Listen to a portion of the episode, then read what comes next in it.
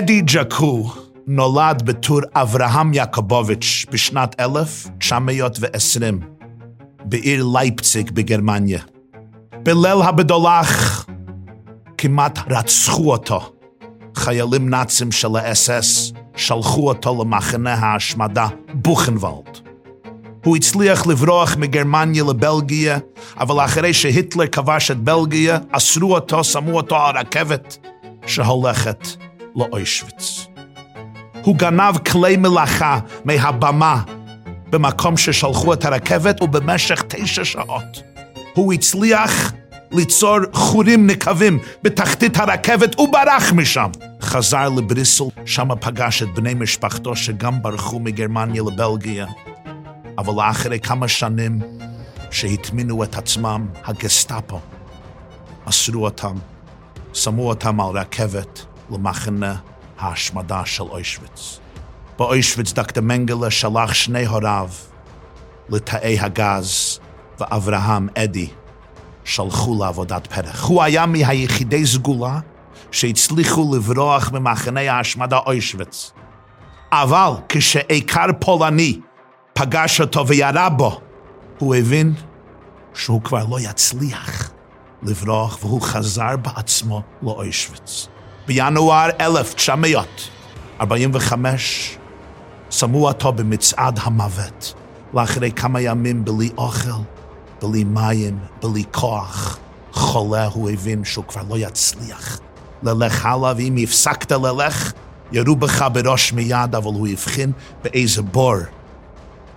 והוא ברח לשם, והוא שרד שם 6 חודשים, הוא אכל רמסים ושקצים. הוא שתה מים, היה רעל, אז הוא נחלה, כבר לא היה יכול לעמוד. הוא זחל לאיזה רחוב, והוא ציפה וקיווה שחייל נאצי יראה אותו, ויוציא אותו מהייסורים על ידי שיחסל אותו. פתאום הוא ראה טנק אמריקאי. החיילים האמריקאים לוקחים אותו, שולחים אותו לבית רפואה. לא נראה שהוא ישרוד, אבל אברהם יעקבוביץ', אדי ג'קו, כן שרד. קנה כרטיס לבלגיה, ציפה אולי יפגוש מישהו מבני משפחתו ששרד את אימת השואה, ובאמת הוא פגש את אחותו, הני. היא גם שרדה באושוויץ. בבלגיה הוא גם פגש עוד נערה יהודיה ששרדה את השואה, והם נישאו, בנו בית בישראל, והיגרו לאוסטרליה, לסידני. בשנת 1950 נולד הילד הראשון, ואדי אומר, הייתי ממורמר, הייתי שבור לרסיסים מכל מה שעברתי. רוב בני המשפחה נרצחו, אבל כשראיתי את התינוק שלי, כל שמחת החיים חזרה לי בכל התוקף. זכרתי מה שאבא היה אומר לי בשנות נעוריי, אברהם, יש הרבה יותר שמחה בהשפעה, בנתינה, בהענקה, הרבה יותר מבקבלה. ואז עשיתי החלטה שבמשך כל שנות חיי אני אחיה חיים מלאים שמחה, תקווה, אופטימיות, ואני אקדיש את שנותיי להביא שמחה וחיוך לאחרים. בשנה שעברה מלאו לאדי 100 שנה, והוא החליט שהגיע הזמן לכתוב ספר. כתב ספר, ושם הספר זה The Happiest Man on Earth, האיש הכי שמח על פני האדמה. אבל יש שם סיפור אחד שריגש אותי המון. זה היה מיד לאחרי המלחמה.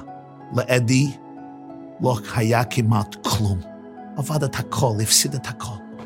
לילה אחד הוא נמצא בדירה שלו עם אחותו, הוא קורא עיתון והוא ראה סיפור על 2 נערות יהודיות שרצו לקח את חייהם. הם קפצו מגשר, הם רצו ליפול על ספינה, אבל הם נפלו לתוך המים. אסרו אותם, הכניסו אותם לבית רפואה עבור אלה שיש להם חולי נפש. אדי, שלא היה לו כלום, החליט, אני צריך לעזור ל2 נערות האלה. הוא הולך לבית הרפואה, והוא ראה שהמצב שם גרוע מכל, אי אפשר לחיות שם. הוא אומר לראש בית הרפואה, אפילו אם אני נכנס פה שפוי, לאחרי כמה חודשים אני יוצא מפה משוגע. הוא פגש את שתי הנערות והוא ראה, הם נורמלים לחלוטין. מקסימות, נהדרות, אבל הם היו באושוויץ. כל המשפחה נרצחה, כבר אין להם רצון להמשיך את החיים. הוא אומר לראש בית החולים, תני לי רשות לקח אותם לבית שלי.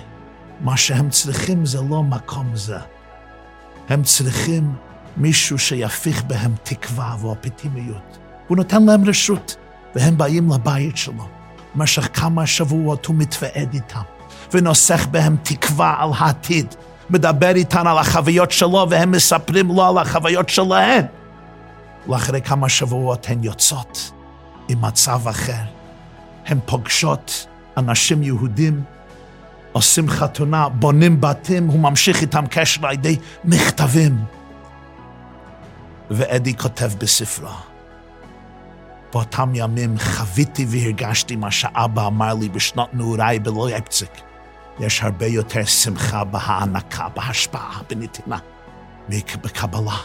אני גם ראיתי שגם בעמקי החושך יש ניסים ונפלאות, ואם אתה לא רואה ניסים ונפלאות, אתה יכול להיות הנס, אתה יכול להיות הפלא, אתה יכול ליצור הנס, על ידי זה שאתה מדליק נר של תקווה ואהבה בתוך עמקי החושך. לפני כמה שבועות, בשישי בחשוון תשפ"ב, החזיר אברהם יעקבוביץ', אדי ג'קו, את נשמתו הקדושה ליוצרו. אבל הנר שהוא הדליק, וכל בני דורו הדליקו, נר גדול בעמקי החושך, יאירו את נפשותנו וחיינו לעולם. תודה רבה, אדי, וחג שמח.